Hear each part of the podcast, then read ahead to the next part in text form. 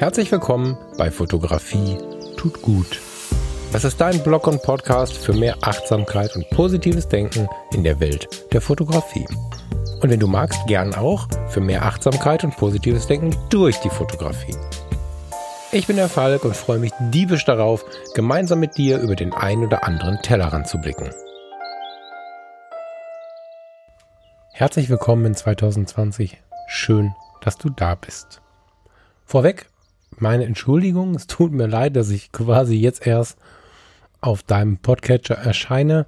Ich hatte auf dem einen oder anderen Kanal angekündigt, am Neujahrsmorgen eine neue Episode aufzunehmen.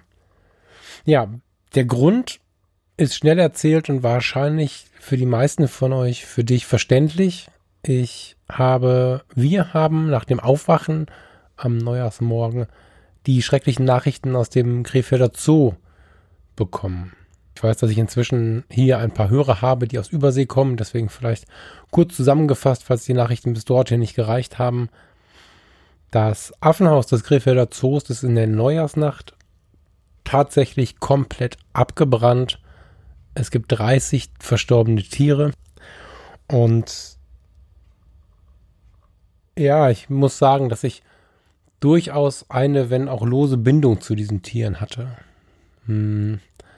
Es ist nicht so, dass es irgendwie mein zweites Hobby wäre oder dass ich irgendwie ständig da gewesen wäre, aber der Krefelder Zoo gehört schon zu den Orten, die ich schon öfter besucht habe. Der Krefelder Zoo ist jetzt nicht der schönste Zoo, den ich kenne. Es ähm, liegt ein Fußballstadion direkt an den Zoogrenzen an, mit an den Spieltagen entsprechender Geräuschkulisse. Es gibt Straßen in der Nähe. Es ist halt ein Innenstadt-Zoo. Aber es ist ein Zoo mit Geschichte und es ist ein Zoo mit einer sehr bemühten Arbeit. Ich möchte jetzt gar nicht die Diskussion um, um Tierhaltung für oder wider, warum hält man Wildtiere, ist Education, also das, das Nahebringen von, von Natur an den Menschen auf diese Art und Weise noch zeitgemäß. All diese Diskussionen möchte ich hier gar nicht führen. Ich habe mich jedenfalls mitunter auch aus solchen Gründen mit diesem Zoo auseinandergesetzt, mit der Arbeit des Zoos auseinandergesetzt und habe einige Male auch das Affenhaus besucht. Ähm ich weiß nicht, wie es dir geht, wenn ich mich auf Tiere einlasse, Haustiere, Wildtiere, Zootiere, dann sehe ich zu, dass ich mir ein bisschen Zeit für sie nehme. Das ähm, resultiert daraus, dass ich nach der Zeit, die ich in der Wildlife-Fotografie verbracht habe, irgendwie so ein bisschen die Zootiere nicht mehr ernst genommen habe. Und dann ist mir irgendwann aufgefallen, wie behämmert das ist. Ja, das sind Botschafter, die erstmal ein nicht so schönes Leben führen, zumindest von außen betrachtet, man weiß es nicht, ähm, um ihre Art zu erhalten und um von ihrer Art zu erzählen. Und das sind genauso achtungswerte Seelen wie alle anderen Tiere auch, wie alle anderen Wesen auch auf diesem Planeten. Und das ist mir irgendwann aufgefallen, dass ich so eine Wertung eingebaut hatte, wo auch immer die herkam. Ich bin dann, als mir das aufgefallen ist, direkt erstmal in den nächsten Zoo gefahren. Das war der Krefelder Zoo und habe mich mit einem Teleobjektiv mit diesen Tieren beschäftigt und habe mich dagegen gewehrt, dass in der fotografischen Welt bei den Hobbyfotografen der Zoofotograf so so als der Papi, der mal die Kamera benutzen darf, wenn er denn zwischendurch mal Zeit hat, er wird so herabgewürdigt und ähm, damit so ein bisschen die Tiere auch. Und dann habe ich angefangen oder habe äh, besonders an diesem Tag äh, gesehen, zugesehen, dass ich mich mit den Tieren beschäftige. Habe sie fotografiert, habe innegehalten, habe mir ihre Geschichte durchgelesen. Ähm, ja, und habe neben vielen weiteren Besuchen davor und danach, besonders durch diesen Tag, doch äh, irgendwie eine Bindung aufgebaut und sogar einige Namen noch im Kopf und ähm, am Nachmittag kam die Meldung, dass zwei, also äh, eine kleine äh, Orang-Utan-Familie hat es überlebt. Ähm, sieben Affen in einem direkt angrenzenden Nebengebäude. Und dann kam die Meldung, dass es tatsächlich ähm, zwei Schimpansen geschafft haben, in dieser Feuersbrunst, kein Mensch weiß wie, äh, zu überleben, die dann mit leichten Verletzungen, aber sichtlich traumatisiert jetzt von Tierärzten behandelt werden. Das sind äh, Bali und Limbo und Limbo ist noch gar nicht so lange da und an den kann ich mich tatsächlich erinnern weil der Name an dem Tag, an dem ich da war, durchaus zu seinem Verhalten passte. Ja, also äh, lange Rede, kurzer Sinn. Das ist der Grund, warum ich ein bisschen spät dran bin. Ähm, vermutlich möchte ich jetzt hier auch ein bisschen vielleicht den einen oder anderen auch nochmal dazu bewegen, die Webseite des Krefelder Zoos zu besuchen. Ich werde das auch mal in den Show Notes und auf fotografietutgut.de verlinken. Ich glaube, dass der Zoo gerade den einen oder anderen Euro brauchen kann. Die Versicherung und die Landesmittel werden im Leben nicht ausreichen, um den dort entstandenen Schaden wieder gerade zu biegen. Ähm, von dem emotionalen Schaden mal ganz zu schweigen. Wenn ich sehe, wie betroffen mein direktes Umfeld reagiert hat, ich war da echt nicht alleine mit meiner Träne mit meinen Tränen, ähm, dann, dann bekomme ich eine Gänsehaut, wenn ich nur ansatzweise darüber nachdenke, wie es den Tierpflegern geht, die sich seit teilweise 25 Jahren um diese, seit teilweise 25 Jahren um, um diese Tiere kümmern. Das ist, ähm, diese unschuldigen Wesen, das ist, glaube ich, das Kernproblem, was uns da so betroffen macht, was mich da so tief traurig macht. Diese völlig unschuldigen und hilflosen Seelen, sitzen nachts in ihrem Haus, haben wahrscheinlich eh schon eine gewisse Verstörung, weil ringsherum alles knallt und plötzlich fängt die ganze Kiste Feuer und ähm, ja, sie wissen überhaupt nicht, was passiert und sind kurz darauf tot. Fast alle. Nicht alle, fast alle. Affen, es gab ein paar Flughunde noch, die verstorben sind und einige äh, Vögel. Ja, also in meiner Welt eine riesige Tragödie und ähm, wenn wir Menschen uns irgendwie die Böller gegenseitig ins Gesicht werfen, dann ist das das eine, ne? So wenn, wenn, wenn wir in unserer eigenartigen Aggression, in unserem eigenartigen Umgang mit Frust an solchen Tagen, dann ist das immer irgendwie schade und erschreckend, aber ja, da kann ich nur hoffen, dass, dass, dass die Menschen irgendwann ihren Frieden finden, so nicht im Sinne von sterben, sondern dass sie, dass sie den Weg zum Frieden finden. Aber diese Tiere, die leben im Frieden, die wissen, also klar, die, die wissen nicht, was da passiert. Und, und am Ende werden sie, werden sie Opfer, weil wir unsere prähistorischen Gewohnheiten nicht lassen können. Damit rede ich nicht von, von Trieben, sondern von, von der Feuerwerkerei. Ja, es waren jetzt chinesische Himmelsleuchten. Naja, die Diskussion will ich gar nicht jetzt anfangen. Lass uns mal die Kurve kriegen zu Fotografie. Tut gut.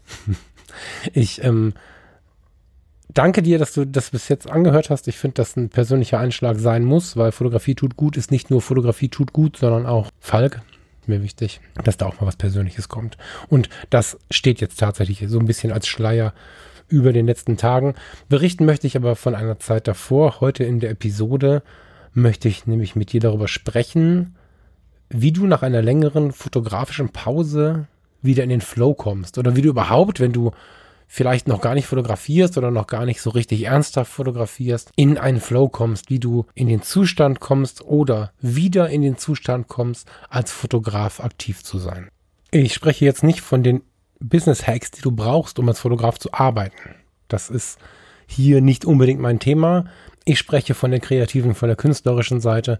Ich spreche davon, wie du wieder dazu kommst, regelmäßig für dich fotografieren zu gehen, wie du dich wieder daran gewöhnst zu fotografieren und wie du wieder reinkommst. Wie du wieder so fotografierst, dass es dir gut tut. Ich denke, dass du, so gut wie jeder von euch, dass du schon weißt, was ich meine, wenn du eine Pause gemacht hast. Ob das jetzt viel Stress war, es ist vielleicht ein Kind zur Welt gekommen, du hattest einfach andere Sorgen oder auch andere Freuden. Aber die Kamera war nicht wie vielleicht in der Zeit davor jedes Mal, wenn du in die Stadt oder auf, aufs Land gegangen bist, in deiner Hand, sondern du hast dich einfach mit anderen Dingen beschäftigt. Danach, wenn man sich dann wünscht, okay, jetzt möchte ich wieder mehr fotografieren, es ist jetzt die Zeit der Vorsätze, ich möchte in 2020 wieder mehr fotografieren, dann ist es tatsächlich eine Herausforderung, den Sprung zu schaffen vom Ich möchte in, in das Ich tue. Und das ich tue, hat ziemlich viele Fallstricke und ähm, über die möchte ich dich so ein bisschen, ja, ich möchte die Hand geben und dich da ein bisschen drüber lotsen, ohne dass du mit dem Fuß in diese Schlinge gerätst, die da vielleicht hier und da auf dich wartet. Ich selbst hatte schon viele Pausen in der Fotografie und viele Neuanfänge. Und heute gleich möchte ich dich mit in einen neuen Neuanfang nehmen, der nämlich jetzt gerade die letzten 14 Tage so ein bisschen das wirkliche Anstarten spürbar begonnen hat. Und ja, ich, äh, da freue ich mich sehr drauf. Warum macht man fotografische Pausen? Da gibt es ganz verschiedene Ansätze und, und wie gerade schon, schon, schon beispielhaft erwähnt, sicherlich auch äh, ganz viele verschiedene Ursachen. Ich persönlich möchte aber noch kurz erwähnen, dass ich nicht der Meinung bin, dass wenn wir Fotografen sind, Fotograf ist der, der ein Foto macht, ne? Also wenn wir gerne fotografieren, warum auch immer, dass wir immer nur fotografieren müssen. Du bist kein Fotograf oder kein fotografiebegeisterter Mensch, wenn du einfach viel fotografierst. Das ist viel, viel mehr. Du kannst in der Fotografie so viele verschiedene Facetten abrufen, dass ich immer so ein bisschen lächeln muss, wenn ich, wenn ich so eine einseitige Betrachtungsweise sehe, dass ich ein Fotograf bin, wenn ich fotografiere. Ich bin persönlich der Auffassung, dass dazu auch gehört, dass man sich Ausstellungen anschaut, dass man sich die Arbeiten von Kollegen anschaut, dass man sich unter Umständen auch mal mit der Technik auseinandersetzt, Fotobücher kauft, ob es jetzt Lehrbücher sind, also Sachbücher, oder ob das jetzt ähm, Bildbände sind, ist dabei ja, nicht relevant will ich nicht sagen, aber beides hilft gleichermaßen für eine gewisse fotografische Beschäftigung. Ja, der fotografische Blick ist etwas, was tatsächlich, wie ich finde, ins Leben Einzug erhält, unabhängig davon, ob man eine Kamera dabei hat oder nicht. Wenn man so ein paar Übungen hier und da für sich entdeckt hat, wie zum Beispiel der Tag der Stille, den ich an anderer Stelle schon ein paar Mal erwähnt habe. Da gibt es auch nochmal eine Episode zu.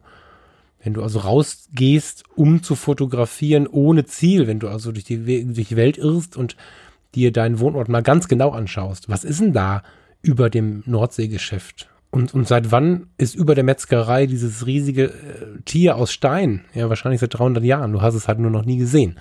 Erst seitdem du ab und zu mit der Kamera rumläufst, ziellos um deine Stadt, deine Freundin, deinen Freund, deinen Hund, deinen Lieblingsurlaubsort, was auch immer zu fotografieren.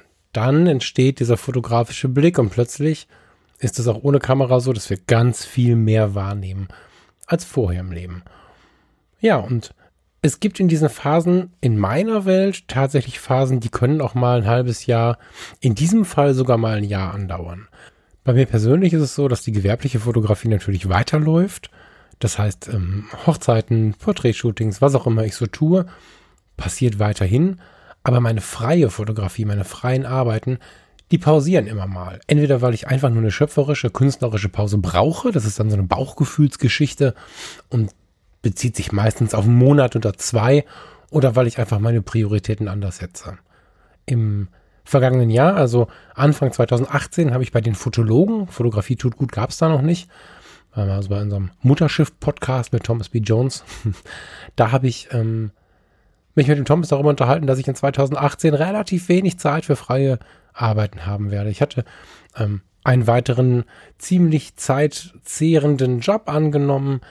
Ich hatte meine Aufträge nebenbei. Ich hatte Podcasts gestartet, muss man in meinem Fall ja sagen. Und somit sah ich schon vor, äh, bevor das Jahr losging, da wird nicht so viel mit freien Arbeiten gehen. Gleichermaßen habe ich mir aber auch so ein bisschen zum Ziel gesetzt, zum nächsten Jahreswechsel, also jetzt, muss ich das spätestens wieder ändern, weil die Fotografie gehört ganz eng zu meinem Leben und auch wenn ich noch so sehr Liebe da reinstecke, Fotobücher zu wälzen und mich mit den freien Arbeiten von anderen Fotografen zu beschäftigen. Die Kamera in meiner Hand ist Wohlfühlen, ist vielleicht auch ein bisschen Therapie. Die Kamera in der Hand tut mir gut. So. Ein bisschen angedeutet hat sich diese, dieses Wiedererwachen tatsächlich auf unserer Fahrt nach Texel. Ich habe ähm, hier im Podcast bei den Fotologen im Mindclass Podcast ausgiebig über Texel berichtet. Da war mir schon klar, okay, okay, okay, langsam geht es wieder los. Das war ein sehr schönes Gefühl und da kommt doch gleich so mein erster, mein erster Wink. Wenn du Bauchgefühle wahrnimmst, dann versuch auf sie zu hören. Ich Gleiches erzähle ich jedem, der es hören möchte, zum gesamten Leben. Immer und überall. Ich bin ein großer Fan des Bauchgefühls. Äh, gestern habe ich in einem ganz spannenden Podcast äh, das Wort Herzintelligenz gehört. Das fand ich auch sehr spannend.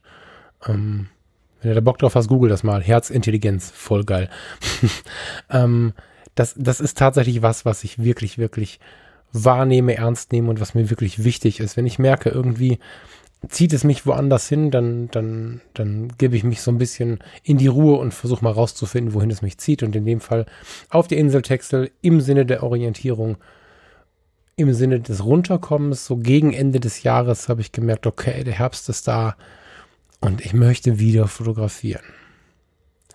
Das, was mir auf Texel aufgefallen ist, habe ich mir gemerkt. Ich habe das, ich habe mich da so ein bisschen selbst beobachtet, mir ein paar Notizen gemacht und bewusst aber noch gar nicht so laut nach außen geschrien, hey, die Fotografie geht wieder los, sondern ich habe gemerkt, das ist so ein leichter, so ein Flow, das ist so ein, so ein, so ein Beginn eines leichten Flows und ich habe gemerkt, ich brauche noch ein bisschen. Und jetzt zum Jahreswechsel, als wir ein paar Tage in Hamburg waren, ging es dann tatsächlich auf eine ganz schöne Art und Weise wieder los. Was ich sowohl von Texel als auch von den Tagen dazwischen, da hatte ich die Kamera auch immer mal wieder mit, als auch von unserer Zeit aus Hamburg zuallererst und am lautesten berichten möchte, ist, nimm den Druck raus, noch bevor er entsteht. Es ist unfassbar, was wir Menschen uns an so vielen verschiedenen Punkten des Lebens für einen Druck machen. Meistens durch Vergleiche. Also meistens schauen wir uns um und, und glauben irgendwie, ich wohne unweit vom Neandertal, da kommt's her, zumindest zeitlich orientiert aus der Zeit des Neandertalers. Was machen die anderen? Ich muss das auch. Kurz zusammengefasst, ein Scheiß musst du. ja, das ist, das ist mir tatsächlich extrem wichtig und steht über alledem, weil ich gemerkt habe, obwohl ich mich wirklich viel mit diesen Dingen auseinandersetze, mit, mit der Psychologie, mit meiner eigenen Funktionsweise, mit meinen eigenen Fallstricken, wir müssen uns nicht vor anderen beweisen. Schon gar nicht in so einem Bullshit-Bereich wie der Fotografie. Nein, ich möchte sie nicht herabwürdigen. Die Fotografie ist mein Leben. Aber es geht eben nicht um Leben und Tod, sondern um Wohlfühlen. Und ja, wir sollten zusehen, dass wir uns alle wohlfühlen. Aber mit Druck funktioniert es nicht. Die Situation ist ja die, warum auch immer lag die Kamera lange im Schrank oder wurde nur rausgeholt, um den Job zu machen oder was auch immer. Und jetzt kommt der Moment, wo du sagst, ich möchte wieder mehr fotografieren. Nicht dem nächsten Mal, sondern heute. Solltest du die Episode so gehört haben, solltest du die Episode jetzt so hören, dass du danach etwas Zeit hast. Vielleicht lässt du dich inspirieren, die Kamera mal in die Hand zu nehmen oder sie mal wieder in die Hand zu nehmen und loszuziehen. Und da ist dann jetzt die Frage, wie gehe ich daran? Sicherlich kennst du das. Du gehst raus, mit oder ohne Ziel, und findest nichts, was du fotografieren kannst. Selbst wenn du vielleicht ähm, die People-Fotografie bevorzugst und dann mit einem Kumpel, mit einer Freundin, mit einem Model, mit was auch immer losziehst, so richtig will der Funke nicht überspringen. Und da ist sehr, sehr wahrscheinlich, dass wir uns an dieser Stelle schon wieder Druck machen. Druck machen, weil es Fotografen gibt und das ist jetzt keine Kritik oder so, voll gut, wenn ihr das schafft, aber es gibt Fotografen, die bringen jeden Tag Content. Es gibt sogar Hobbyfotografen, die bringen auf Social Media jeden Tag Content. Und wenn es jede Woche ist, ich finde es sehr, sehr viel. Naja, aber wir sind ja an dem Tag, an dem wir jetzt hier voll durchstarten. Ne? Und wir gehen jetzt gleich mit der Kamera raus. Oder vielleicht, vielleicht bin ich im Urlaub. In meinem Fall war es Texel. Und jetzt dann Hamburg. Wir sind an einem Ort, der zum Fotografieren einlädt. Und dann laufen wir durch die Gassen, alleine mit der Freundin, mit dem Freund, mit einem Model, mit wem auch immer und finden kein Motiv. Nicht selten frustriert uns das. Das war wahrscheinlich auch schon im letzten Jahr so und im vorletzten Jahr so, wenn man losgezogen ist und hat am Ende irgendwie nichts nach Hause gebracht. Es bleibt ja dann auch eine Jagd. Wenn man es ein bisschen philosophisch äh, betrachten möchte, eine Jagd nach dem richtigen Moment, nach dem richtigen Licht. Und dann kommst du mit leeren Händen nach Hause. Und das passiert ganz, ganz, ganz schnell, wenn wir uns Druck machen, weil dann fangen wir an, auch Dinge gar nicht mehr wahrzunehmen. Dann fangen wir mit einem verkrampften Blick an, die Welt zu sehen und sind gar nicht mehr im Hier und Jetzt, sind gar nicht mehr in dem, was in uns passiert, sondern, sondern scannen die Mannschaft, äh, Verzeihung, die Landschaft nur noch nach möglichen Motiven ab und dann sind wir in einem Arbeitsrhythmus. Das ist nicht die künstlerische, das ist nicht die kreative Form der Fotografie. Kreativität braucht Freiheit, hat mir mal jemand gesagt und wenn wir was müssen, dann wird's schwer. Ich bin mir jetzt gerade nicht sicher, wo ich das gehört habe. Ich habe schon ein paar Mal gehört, letzte, letzte Tage erst. Alles, was wir müssen, können wir auch von vornherein sein lassen, wenn es dann um Kreativität gehen soll. Schau mal, wir, wir sagen, ich muss jetzt zur Arbeit, ich muss jetzt ein Shooting machen gehen, ich muss jetzt, ganz oft verwenden wir das Wort, ich muss jetzt. Das gehört fest zu unserem, zu unserem Wortschatz. Und ja, wir sagen ja sogar, ich muss jetzt aufstehen. So, damit beginnen wir unseren Tag. Und ein schöner Vergleich ist, ich kann mir nicht vorstellen, dass da draußen ein Vogel sitzt, der wach wird morgens und denkt, Mist, heute muss ich wieder fliegen. Das, das wird es so nicht geben. Und, und wir machen uns einfach viel zu viel Druck mit all dem, was wir alles müssen, müssen, müssen. Scheiß müssen wir. Ich glaube, das ist der richtige Moment, um mal in eine ganz konkrete Situation zu gehen. Wenn ich in diesen Ich starte wieder an Phasen so durch die Welt laufe, dann passiert es immer mal wieder. Das war im letzten Jahr so, das war vor ein paar Jahren schon mal so, das war jetzt wieder so, dass ich dazwischen Stunden, Tage, Momente habe, wo ich denke, boah, ich habe jetzt keinen Bock auf die Kamera. Ich habe jetzt keinen Bock, die Kamera in der Hand zu halten. Und wenn ich dann aber trotzdem die Augen offen halte und wach bleibe, ja, dann packe ich sie halt mal in den Rucksack. Und wenn es geil genug ist, dann hole ich sie auch wieder raus. Ich weiß, dass der Fotorucksack oder die Fototasche schnell auch Fotoverhinderungstasche genannt wird und das ist auch in vielen Punkten wahr.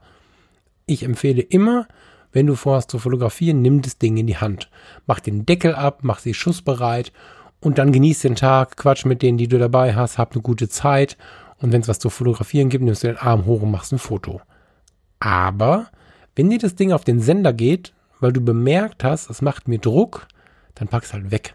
Und es wird den Moment geben, wo du sie wieder auspackst. Solange du in deinem Hinterkopf behältst, dass dein Plan ist, wieder mehr zu fotografieren. Ich habe festgestellt, in den ja dann doch inzwischen einigen Neustartphasen, dass ich deutlich schneller wieder in den Flow kam, wenn ich mir auch ähm, erlaubt habe, keinen Bock zu haben. Und sich zu erlauben, keinen Bock zu haben, ich meine, das ist ja ein unpopulärer Zustand. Ne? Kein Bock haben ist erstmal per se nicht gut. Äh, ich finde da nichts Schlechtes dran. Kein Bock haben ist ein Gefühl oder, oder ähm, dem liegt ein Gefühl zugrunde und Gefühle sind niemals falsch, egal was Sache ist gerade. Aber in unserer Prägungsphase haben wir alle ziemlich deutlich erklärt bekommen, dass kein Bock zu haben ziemlich uncool ist.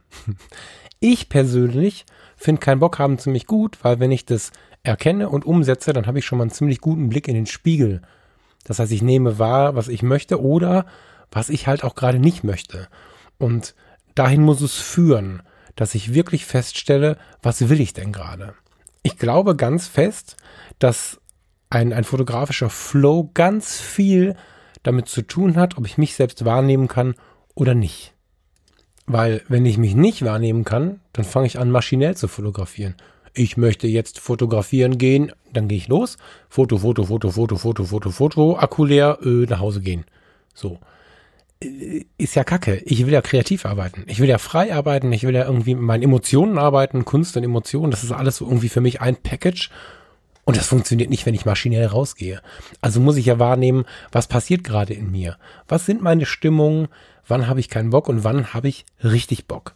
Und wenn man sich dahingehend befreit, bemerkt man ganz schnell, dass man wieder viel, viel mehr Lust bekommt, loszuziehen und die Welt so ein bisschen mit den eigenen Augen zu sehen und auch mit nach Hause zu nehmen. Und genau da ist der nächste Punkt, der mir wichtig ist, mit den eigenen Augen. Auch ich bin immer wieder verleitet gewesen, die Augen anderer als die meinen zu sehen. Also die Inspiration quasi zu tief in Richtung Kopie kommen zu lassen. Ich finde es super gut, sich inspirieren zu lassen. Und ich finde es mega gut, wenn man früher fotografisch einen Film erkannt hat als den Film, den man sehr mag. Das heißt heute vielleicht Preset. Es kann eine Einstellungsfrage sein. Es kann eine Kamera sein, der Bildlook eines besonderen Objektives, whatever. Super gut, super wichtig, sich inspirieren zu lassen und auch vielleicht in dem einen oder anderen Punkt mal Meter mit jemand anderem zu gehen. Aber die Frage ist, was ist denn mein fotografisches Ich? Kennst du das? Kennst du dein, weißt du, wie du fotografisch gesehen tickst? Was ist deine Fotografie? Es gibt, es gibt so viele, viele, viele Genres und das macht die Fotografie so besonders. Und ähm, für mich ist das relativ einfach. Ich bin, ich bin eine Scanner-Persönlichkeit und zwar möchte ich das positiv betrachten. Das heißt, ich interessiere mich immer für ganz viele Dinge. Habe so sternförmig immer die Interessenstentakeln draußen und, und nehme halt ganz viel auf Und ähm, ich lasse das schon auch ein bisschen nach, nach Interessensgebieten passieren. Ja, es gab auch Zeiten, in denen ich ähm, die Natur sehr intensiv wahrgenommen habe. Oder vielleicht besser gesagt, mich in der Natur ganz intensiv wahrgenommen habe. Da habe ich mehr die Natur fotografiert, hatte ein langes Teleobjektiv, bin viel rausgegangen und habe mich über, über jeden Frosch, der quakt, den ich gefunden habe, gefreut und über jedes Rotkehlchen, dem ich hinterhergestapft bin, bis dass ich es irgendwann gefunden habe. Großartig. Was eine Zeit der Ruhe. In der Zeit, das war kurz nach meiner Krebserkrankung, habe ich, oder eigentlich noch während, ähm, habe ich ganz doll bemerkt, dass das das ist, was ich gerade brauche. Ich habe in mich hineingehört, was mein fotografisches Ich gerade möchte. Und dann gibt es Zeiten, in denen der Mensch absolut im Fokus steht. Ich bin schon sehr menschenzugewandt, was dazu führt, dass es natürlich immer wieder Porträtphasen gibt oder Phasen, in denen ich mich mit den Menschen beschäftige. Aber auch da wieder, es macht keinen Sinn, mir Druck zu machen, wenn ich eigentlich gar nicht so weit bin. Und nur weil ich ja immer gerne Menschen fotografiert habe, fotografiere ich jetzt Menschen. Das merkst du an dir selber, wenn du dann denkst, oh Gott, jetzt muss ich hier Menschen fragen, wo soll ich denn jetzt ein Model herkriegen und wer ist denn jetzt mein Gegenüber? Dann brauchst du es nicht machen. Also wenn du, wenn du in dir spürst, oh Gott, wo kriege ich denn jetzt das nächste Model her? Und dann irgendwie verzweifelt Anfragen schreibst und wie in so einem Katalog rumblätterst auf der Modelkartei, äh, das ist eine Webseite im Internet, wo man Models buchen kann, dann ist es meines Erachtens vielleicht die falsche Zeit dafür, weil ich finde, in der Menschenfotografie muss man wirklich all in gehen und diesen einen Menschen, den man gerade in diesem Moment vor der Kamera hat, wirklich, wirklich wahrnehmen und ähm, mit in sein Bild nehmen. Wenn ich einen Menschen fotografiere, dann möchte ich ihn wahrnehmen, möchte etwas von ihm erfahren und möchte die Bilder, die entstehen, mit ihm zusammen entwickeln. Und also mir persönlich fällt es relativ schwer, wenn ich die einfach so aus so einem Katalog rauspicke und dann mm, auf so einer etwas businessartigen Art und Weise mit denen umgehen muss. Wie gesagt, wir reden hier nicht von Auftragsfotografien, wir reden hier von der freien Arbeit. Und auch nur von meinen Gedanken. Das kannst du natürlich anders sehen. Für mich ist das ein Alarmzeichen. Das heißt, bevor du überhaupt losgehst und bevor ich losgehe, denke ich, sollten wir prüfen, was ist denn gerade unsere Art der Fotografie? Ist auch die beste Chance. Nur weil wir vor einem halben Jahr, vor einem Monat, vor einem Jahr, als wir vielleicht das private Fotografieren eingestellt oder reduziert haben, nur weil wir zu dem Zeitpunkt immer Menschen fotografiert haben, heißt es noch lange nicht, dass wir jetzt immer Menschen fotografieren müssen. Total wichtig. Hat uns niemand vorgeschrieben. Und nur weil wir vielleicht sogar bekannt sind für unsere geile Street-Fotografie, für unsere tollen Porträts, whatever, du bist ja völlig frei zu sagen, das ist nicht die Zeit gerade. Ich bin gerade, es ist grau draußen, es ist grau in grau. Man ist in so einer bedächtigen Zeit. Es läuft vielleicht auch nicht alles rund. Vielleicht schaut man in eine total tolle Zukunft. Vielleicht ist da aber auch ein Berg, den man erklimmen muss. Mit der Fotografie kannst du all das total gut wahrnehmen. Und was du wahrnimmst, kannst du, kannst du viel besser durchleben, als wenn du das immer wegdrängst. Das heißt, die Fotografie hat ja auch eine, eine riesige Funktion in der eigenen Lebensbewältigung, indem man einfach auch seine, seine Gedanken und Gefühle versucht mit auszudrücken. Und das funktioniert natürlich nicht, wenn man sagt, ich brauche jetzt zehn Models für den Monat Januar und Februar die takte ich mir so durch. Ah, nee, nur neun, ich schaffe das terminlich nicht. Und dann macht man da so Streifen im Kalender, schreibt die alle an und so. Das macht keinen Sinn, wenn man die Fotografie so ein bisschen freier nutzen möchte. Das macht auch Sinn, aber das macht nicht nur Sinn. Ne? Weil ich denke, einfach mal frei rausgehen, die Seele frei schießen, das ist eine gute Maßnahme, muss aber zu dir passen. Du musst jetzt nicht sagen, ich habe voll Bock darauf rauszugehen und frei zu fotografieren. Du musst sagen, ich weiß, wo ich stehe und was gerade zu meiner Stimmung passt. Ich habe immer so einen grauen, so einen grauen Grundschleier. So eine Melancholie in mir. Die gehört zu mir. Ich fühle mich unfassbar wohl in der Melancholie. Wenn ich sie kurz verloren habe, dann ist die Melancholie das, wo ich immer wieder gern zurückkomme. Das heißt, natürlich habe ich einen Hang zu Schwarz-Weiß. Ich liebe Schwarz-Weiß, ich liebe minimalistische Darstellungen, ich liebe Emotionales, ich liebe fotografisches Korn. Filmisches Korn heißt das, glaube ich, ne? So. Und ähm, das heißt nicht, dass du das leben sollst. Das heißt aber, überlege wirklich mal ganz in Ruhe, was bin ich oder wer bin ich fotografisch. Wenn ich nicht so klar bin wie im Moment, dann nehme ich mir auch schon mal die Zeit und fahre in die Meiersche oder wo auch immer hin und hole mir ein paar Fotomagazine, vielleicht das Fotobuch, was ich lange haben wollte und setze mich mal in einen Café. Kamera dabei und dann einfach mal in ein schönes, cooles Café. Vielleicht irgendwo in der Stadt, wo man nicht immer ist, vielleicht in der Nachbarstadt oder zwei Städte weiter. Und dann fange ich mal an, mich inspirieren zu lassen. Und dann fange ich mal an zu lesen, was schreiben denn andere Menschen über ihre Fotografie. Und nicht selten kommt dann irgendwo in diesem Punkt, wenn ich mir Zeit dafür nehme, der Moment, wo ich sage, ja, okay, okay, okay, okay, das ist wahrscheinlich meine Richtung. Und ja, das möchte ich jetzt dir mitgeben. Beschäftige dich ganz intensiv mit dir selbst. Dann ist die Wahrscheinlichkeit relativ hoch, dass du fotografierst, was du bist und nicht das, was dein Nachbar, dein Vorbild, dein Instagram-Star, was auch immer so fotografiert. Deine Fotografie ist halt das Geile, was dich weiterbringen kann. Und um es jetzt noch ein bisschen konkreter zu machen, gehe ich jetzt mal in ein Thema, was den einen oder anderen schocken wird. Davon hören wir hier nämlich sonst nicht so viel. Lass mal über Technik sprechen. Tatsächlich. Hast du schon oder noch immer deine Kamera gefunden? Hast du dein Objektiv gefunden? Fotografierst du lieber im Micro Four Thirds, weil die Kamera so schön klein ist, oder im Vollformat, weil du den Look so magst? Fotografierst du lieber im JPEG oder im RAW? Fotografierst du lieber mit den modernen neuen Sonys oder willst du doch wieder nach Hause zu kennen, wie ich das gefunden habe? Fasziniert dich die Technik der Fujifilm-Kameras? Wo genau fühlst du dich wohl und stehst du da schon? Hast du die Technik am Start, die dich wirklich, ja, so ein bisschen mit der Fotografie verbindet, möchte ich sagen? Es gibt Leute, die sagen, das ist nur ein Werkzeug. Und es gibt diesen berühmten Satz, der Fotograf, nee, der heißt anders, das Auge macht die, macht die guten Fotos und nicht die Kamera. Ja, irgendwie schon ein schöner Satz, aber die Technik, die zu dir passt, ich möchte nicht sagen gute Technik und ich möchte erst recht nicht sagen teure Technik, aber die Technik, die Kamera, das Objektiv, was zu dir passt, motiviert dich maximal und inspiriert dich, gute Fotos zu machen. Spaß an der Fotografie zu haben und das führt dazu, dass die Fotografie dir gut tut. Deswegen ist Technik, wie ich finde, emotional hart unterschätzt. Ich rede nicht vom Pixelpieper. Ich rede nicht von dem, der eine hochtechnologische High-End-Kamera in der Hand hat, in der 100% Ansicht irgendwo eine Abweichung erkennt und das Foto, was hochemotionales Kacke findet. das meine ich nicht. Das ist äh, für denjenigen auch gut. Also nicht, dass das Foto Kacke findet, aber diese Pixelpieperei kann auch eine Leidenschaft sein, die ich überhaupt nicht negativ be beschweren möchte, so. Aber ich spreche jetzt gerade davon, dass dich äh, was inspiriert, dass dich was anmacht. Ich persönlich, und das ist bitte kein Aufruf über Marken zu schimpfen, ich möchte es nur ein bisschen plastischer machen. Ich persönlich komme mit den Sony-Kameras zum Beispiel gar nicht klar, weiß aber, dass viele Menschen damit eine geile Zeit haben.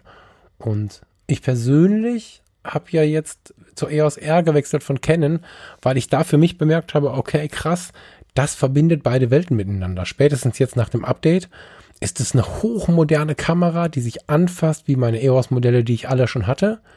Nur ist sie viel, viel leichter. Das gilt äh, noch viel mehr für die RP. Ist sie viel, viel leichter. Und dennoch habe ich meinen alten Style. Ich kann meine alten Objektive verwenden. Ich kann sie so verwenden, wie meine Fuji verwendet, als kleine, leichte Kamera. Oder ich kann sie aufrüsten und als fette Canon mit einem 135 mm whatever spezialisierte Fotos machen. So. Und ich sage nicht, kauf dir eine Canon und ich sage nicht, finde Fuji oder Sony doof. Ganz im Gegenteil, der Markt ist so geil aufgestellt, dass einfach jeder von uns im Sinne der Vielfalt sein System findet. Aber prüf mal, ob das System in deiner Hand noch dein System ist. Nicht, dass du einfach nur keinen Bock mehr hast, weil dich daran nichts mehr triggert und du aus irgendeiner Vernunft heraus meinst, uh, das kann ich mir gerade nicht erlauben. Ganz oft ist nicht erlauben, nicht unbedingt, ich kann das nicht bezahlen, sondern so ein, das macht man doch nicht. Ich habe doch neulich erst was gekauft und so.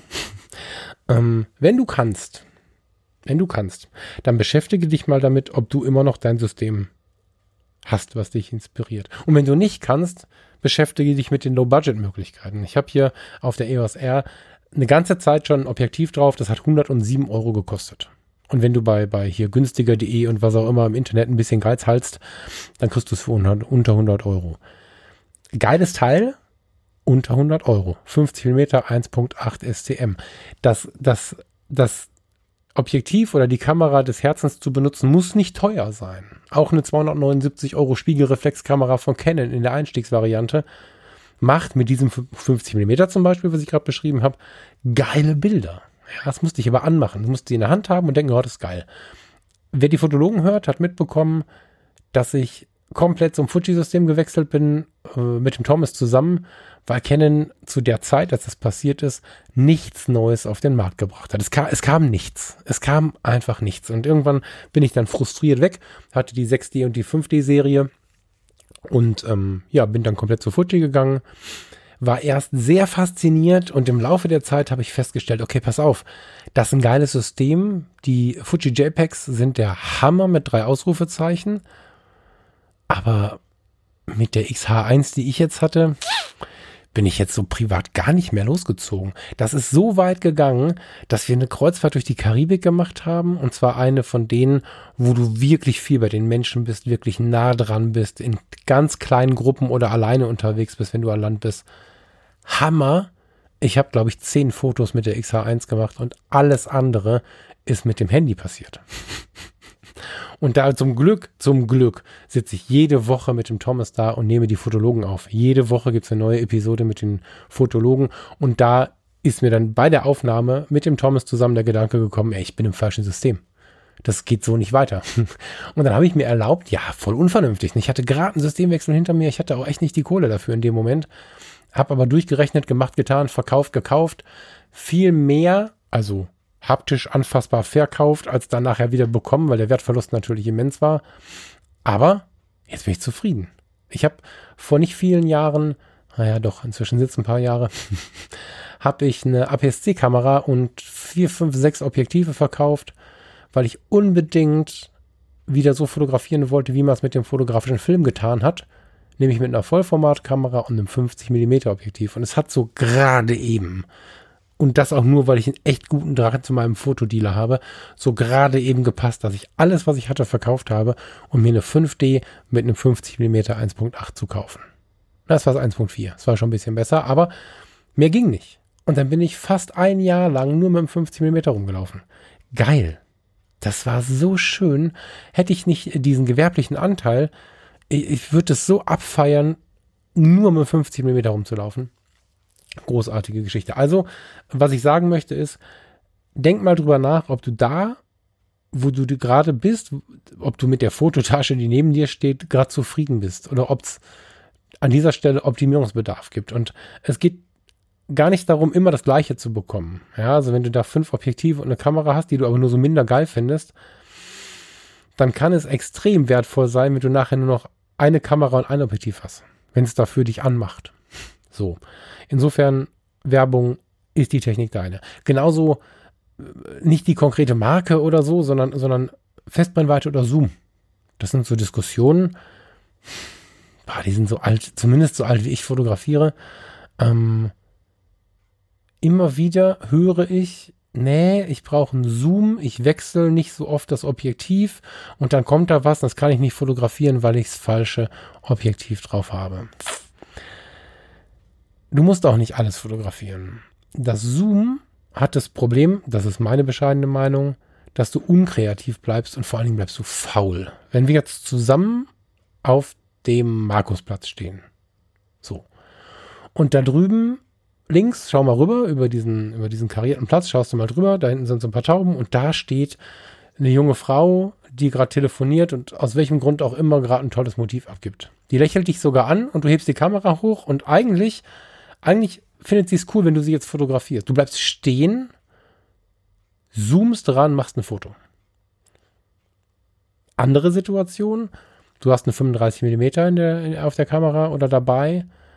Du siehst die Situation, mit einem 35 mm würdest du die Frau mit einem Zehntel des Bildes irgendwie, also die Frau würde ein Zehntel des Bildes erfassen das ist nichts, also gehst du hin. Bei 35 Meter gehst du so nah ran, dass du ihr Hallo sagst, sie stellt das Telefonat ein, du machst ein Foto, sie fragt, haha, warum hast du jetzt ein Foto gemacht? Du kommst in die Interaktion und am Ende des Tages sitzt du mit dieser Frau im Café und quatscht mit ihr. Und ich will jetzt gar nicht in die Romanze starten und, und irgendwie einen Woody Allen-Film draus bauen, so ist jetzt gar nicht gemeint, aber das kann auch ein alter Mann sein, der, der unfassbar spannende Geschichten zu erzählen hat oder so. Aber du kommst dann in die Interaktion, und du musst hingehen. Und sobald du hingehst oder auch weiter weggehst, weil du nicht so ein weites Objektiv drauf hast, das geht ja umgekehrt genauso, gehst du in die Aktion und machst dir viel mehr Gedanken über das Bild, was du fotografierst. Das heißt, wenn du ein bisschen Plan hast von Bildgestaltung oder vielleicht nach dieser Episode Bock hast, dich damit zu beschäftigen, dann wirst du das mit einer Festbrennweite viel eher umsetzen. 50 Millimeter, wofür stehen die? 35 Millimeter, wofür stehen die? Was machen die Betrachter psychologisch? Das sind alles total spannende Fragen, die du nur in deine Bilder übernehmen kannst, wenn du dich auch mit diesen Festbrennweiten beschäftigst. Ein Zoom auf die 35 Meter, Millimeter zu drehen und auf die 50 Millimeter zu drehen, ist auf, also erstmal ist es technisch nicht das gleiche, aber ich, vorgenommen habe ich es mir auch schon. Das funktioniert nicht. Also vielleicht gibt es jemanden, der, dann schreibt mir, wenn es bei dir funktioniert am Ende vergesse ich es doch. So, und dann, und dann zoome ich wieder. Also mal, ich habe mehrfach die Rückmeldung bekommen, wenn du einen Zoom in die Hand nimmst, werden deine Bilder langweilig. Ich habe keinen Zoom mehr. So. Und ich möchte nicht sagen, schmeiß deinen Zoom weg. Wenn du ein Zoom-Typ bist, dann zoom halt rum. Aber, aber prüfe deine Fotografie auch nach solchen Dingen. Was für mich eine Riesenerfahrung war, JPEG oder RAW. Ja, für einen Auftrag fotografiere ich in RAW. Punkt. Traue ich mich nichts anderes ich kenne da einen, der findet es albern. ich fotografiere im Auftrag im RAW. Aber wenn ich dann vor die Tür gehe in meiner Freizeit, kann ich durchaus im JPEG fotografieren. Die Kameras heute bieten unfassbar gute JPEGs. Und es ist völlig egal, welche Marke. Wir müssen jetzt hier nicht erzählen, dass Sony bessere JPEGs als Canon macht und so weiter. Das stimmt so nicht. Aber es gibt verschiedene Looks. So gefällt mir der Bildlook von einer Canon oder Fuji-Kamera im JPEG fotografiert deutlich mehr als zum Beispiel der von einer Sony-Kamera. Meine persönliche Meinung von einem ganz normalen Standard-JPEG ohne große Voreinstellungen. Aber auch da gibt es halt ganz, ganz, ganz spannende Ausflüge. Also wenn ich zum Beispiel jetzt mit meiner aktuellen EOS R oder vorher mit der 6D, Farina benutzt sie jetzt, das JPEG auf Schwarz-Weiß stelle und dann da ein bisschen am Kontrast reiße, kann er verschiedene Sachen einstellen, dann wird das mitunter ein ziemlich spannendes Foto. Noch, noch viel spannender die, die Fuji-Ecke, ähm, ja. Also ich weiß nicht, ob du es gesehen hast, der Thomas Jones, mein, mein guter Freund und Podcast-Kollege Thomas, hat jetzt sogar ein Buch darüber geschrieben, was man alles mit der, mit der JPEG-Fotografie der Fujifilm-Kameras reißen kann. Er hat ähm, JPEG-Rezepte, Rezepte, Thomas ist Amerikaner, Rezepte, sehr geil. Ähm, er hat JPEG-Rezepte entwickelt, indem er fotografiert hat, getestet hat, sich das angeschaut hat. Mitunter hat er sie ausgedruckt, dann hat er wieder von vorne das Ganze, also sehr, sehr liebevoll hat der Thomas, ich habe mir viel Sorgen um ihn gemacht, weil er viel Stress damit hatte und viel Arbeit damit hatte. Ein Teil durfte ich wirklich ganz intensiv beobachten und er hat diese Rezepte erst in ein E-Book. Das ist, soweit ich weiß, auf thomasjones.de auch noch käuflich zu erwerben. Ich bin mir gerade nicht sicher. Ich werde das mal in die Shownotes packen, wenn es denn so ist. Und er hat gerade ein physisches Buch zu diesem Thema auf den Markt geworfen. Während ich jetzt hier gerade aufnehme, ist es in der Vorbestellung bei Amazon und wird, ich weiß nicht, nächste Woche oder so in den Läden stehen. Ja, JPEG-Rezepte für Fujifilm-Kameras. Das ist mega geil und ähm, wenn du das noch nie gehört hast, beschäftige dich mal damit. Auf äh, fotografietoolgut.de findest du die Links dazu. Ähm, nicht nur, weil ich dem Thomas als Freund einen Dienst erweisen möchte, sondern weil ich davon auch überzeugt bin. Ja, ich bin wirklich davon überzeugt, dass gerade im privaten Bereich die Anwendung von JPEG-Rezepten, schon wieder Rezepten gesagt, die, die Anwendung von äh, JPEG-Rezepten von Filmsimulationen, wie Fuji sie nennt, wirklich Sinn macht, weil du eine ganz andere Art der Fotografie lebst plötzlich. Ich habe, als ich mich zum ersten Mal mit diesem Thema beschäftigt habe, wer hat's mir in den Kopf gesetzt? Wahrscheinlich Thomas. Als ich mich das erste Mal damit beschäftigt habe, äh, hatte ich gerade die Fuji X100F gekauft. Eine total spannende Kompaktkamera von Fujifilm mit einem ähm, APS-C-Sensor, Festbrennweite. Geiles Teil, wenn du es noch nicht kennst, guckst dir auf jeden Fall mal an. Und auch dort gibt es diese Filmsimulationen den die Fujifilm oder die die Fujifilm-Kameras alle eingebaut haben. Ich war zu dieser Zeit für zehn Tage, ja, für zehn Tage mit meiner damaligen Freundin und den Hunden am Brauwursteig hieß es, glaube ich. Brauwurst, Brauwurstdamm. Es war in Seeland. Ganz, ganz kleiner Landerpark. Total schön an so einem, an so einem Binnensee, aber an einem sehr, sehr großen Binnensee, unweit der Nordsee stimmungsmäßig war das da unfassbar schön und ich bin immer wieder losgezogen mit einem voreingestellten JPEG-Rezept. Und es war so geil, in JPEG zu fotografieren, weil ich dann, wie es früher üblich war, mir einen Film eingelegt habe. Ja, ich habe, wenn, wenn ich, wenn ich auf Acros geschaltet habe, so heißt eine dieser Simulationen, und habe da noch ein bisschen dran rum optimiert, also mir selber mein Rezept gebaut, wie es halt noch geiler geht. Dann bin ich rausgegangen, dann habe ich in der tiefstehenden Sonne nach Schatten gesucht, nach Formen und Mustern, Licht und Schatten und so. Wir haben uns in der RAW-Fotografie gerade, wenn wir frei unterwegs sind, frei geistig unterwegs sind, was ganz Blödes angewöhnt. Wir gucken oft zu Hause, was so wirkt. Wir machen so Fotos von den Dingen, die geil sind. Und dann zu Hause machen wir was draus, schwarz-weiß, bunt, mal gucken, ich habe mir das inzwischen zum Glück wieder abgewöhnen können, aber viel ist das noch in den Köpfen. Und wenn du ähm, in JPEG fotografierst oder zumindest in JPEG und RAW als Kombinationsgeschichte, dann denkst du unter Umständen auch beim Fotografieren schon schwarz-weiß. Weil geile Schwarz-Weiß-Fotografie sollte schwarz-weiß auch gedacht sein, während sie entstanden ist. Gleiches gilt, wenn du sie kennst, für viele, viele andere Simulationen. Wenn du stark analog in einem starken Analog-Look fotografierst, dann, dann hast du oft eine ganz andere Emotion, einen ganz anderen Moment, den du einfängst, als wenn du in Schwarz-Weiß oder vielleicht so, so, so ungelenkt unterwegs bist. Mit ungelenkt meine ich dieses, du bist hübsch, ich fotografiere dich mal, du siehst lecker aus, damit meine ich jetzt einen Kuchen oder einen Kaffee, dich fotografiere ich mal oder whatever. Und dann gucke ich mal zu Hause, wie es so wirkt. Dann kommen so Zufallsfunde. Und das soll es nicht mehr sein. Fotografiere bewusster. Das ist, glaube ich, die Hauptmessage. Ja, fotografiere bewusster und mit einem gesunden Blick auf dich selbst. Wenn du jetzt noch einen Moment Zeit hast, dann freue ich mich, wenn ich dich aus der Audiowelt herausholen darf und ein bisschen mit dir zusammen ins Visuelle gehen kann, indem du fotografietutgut.de besuchst und da einfach mal den Blogbeitrag zu dieser Episode anschaust. Da findest du die Bilder in Hamburg, von denen ich erzählt habe, die Bilder, die ich gemacht habe, während ich versucht habe, meine aktuelle Stimmung, meine Melancholie, mein Grau, mein Schwarz, mein Weiß, mein, ja, mein Ich mal wieder in die Fotografie zu bringen und meine Fotografie wieder in den Flow zu bringen. Ich freue mich, wenn du da mal reinschaust. Das sind nicht so viele. Ich habe jetzt nicht 40 Bilder dahingelegt. Nee, 47 habe ich, glaube ich, ausgewählt. Das sind ein paar weniger. Aber es sind so die, die ich besonders gern habe. Und daneben findest du noch die Links, die ich hier versprochen habe. Einmal zum Krefelder Zoo. Nach wie vor würde ich mich freuen, wenn du da auch mal nachlesen würdest, wenn du es nicht mitbekommen hast. Und vielleicht einen Euro da lässt. Und die Links zu Thomas JPEG Buch. Weiter kannst du dich dort im Newsletter anmelden. Der Newsletter von Fotografie tut gut wird ein Monatsbrief von mir sein. Es wird ein Brief sein, den ich auf einer ziemlich persönlichen Ebene schreibe. Ich werde bei jedem Monatsbrief so ein bisschen aus dem Nähkästchen und aus meiner Gedankenwelt plaudern Schreiben in dem Fall. Ich liebe das geschriebene Wort sehr.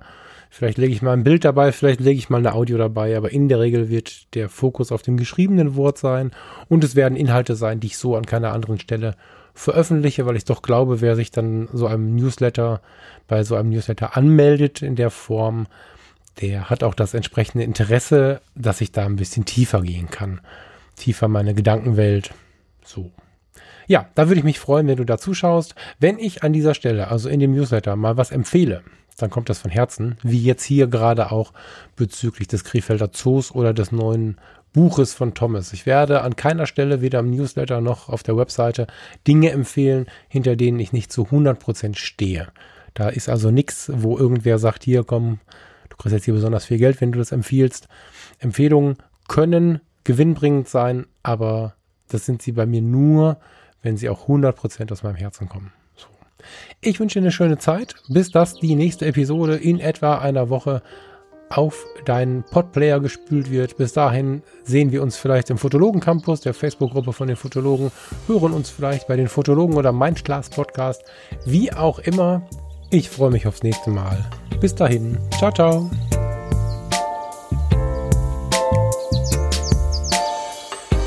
So, der Feierabend wird ein bisschen verschoben. Ich muss dir noch eine Frage in eigener Sache stellen. Diese Episode jetzt habe ich aufgenommen, wie ich mir Fotografie tut gut als Podcast in 2020 vorstelle. Das heißt, ich habe ganz grob mir ein Bild gemacht, was möchte ich erzählen, worüber möchte ich sprechen, habe mich natürlich ein bisschen belesen, wenn es irgendwo einen Punkt gibt, an dem es was zu belesen gibt und habe dann aufgenommen. Wenn ich mich versprochen habe, dann habe ich damit einen Spaß gehabt und habe weiter aufgenommen. Habe also nicht ständig reingeschnitten, habe die Gedanken unter Umständen nochmal korrigiert, sodass du eine ehrliche Aufnahme bekommst, dass du, dass du quasi dem Dialog ein bisschen näher kommst, dass das Ganze noch ein bisschen authentischer wird, als es vielleicht auch eh schon ist. Und meine Frage an dich ist, ist das so ein Format, was du eher cool findest oder ist es nicht so? Das würde mich tatsächlich interessieren. Auf den anderen Ebenen, bei den Fotologen im Mindclass Podcast und auch im Freundeskreis geht es natürlich weiter, beziehungsweise startet es los, wie besprochen. Ja, vielen Dank dafür. Ich wünsche dir eine schöne Woche. Auf bald. Ciao.